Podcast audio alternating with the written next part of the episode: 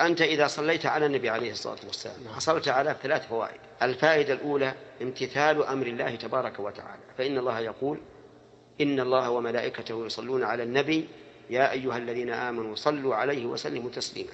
الفائدة الثانية أن ذلك من حق الرسول عليه الصلاة والسلام. أن تصلي عليه لأن الله أنقذك به من الضلالة ودلك إلى الرشد عن طريقه عليه الصلاة والسلام. فلا طريق يوصل إلى رضوان الله تعالى وجنته إلا طريق محمد صلى الله عليه وعلى آله وسلم. والإنسان لو دله شخص على طريق بلد من البلاد التي يقصدها لرأى له معروفا عليه. فكيف بالنبي صلى الله عليه وسلم الذي دلك على الطريق الموصل إلى الجنة؟ فمن حقه عليك أن تصلي عليه عليه الصلاة والسلام. الفائدة الثالثة أنك إذا صليت عليه مرة واحدة صلى الله عليك بها عشرة ومعنى الصلاة على النبي أن يثني الله على نبيه صلى الله عليه وسلم في الملأ الأعلى هكذا قاله أبو العالي رحمه الله.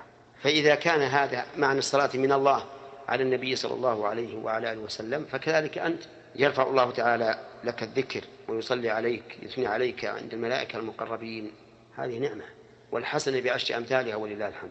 ولهذا ينبغي للإنسان أن يكثر من الصلاة على النبي صلى الله عليه وسلم في كل وقت وحين.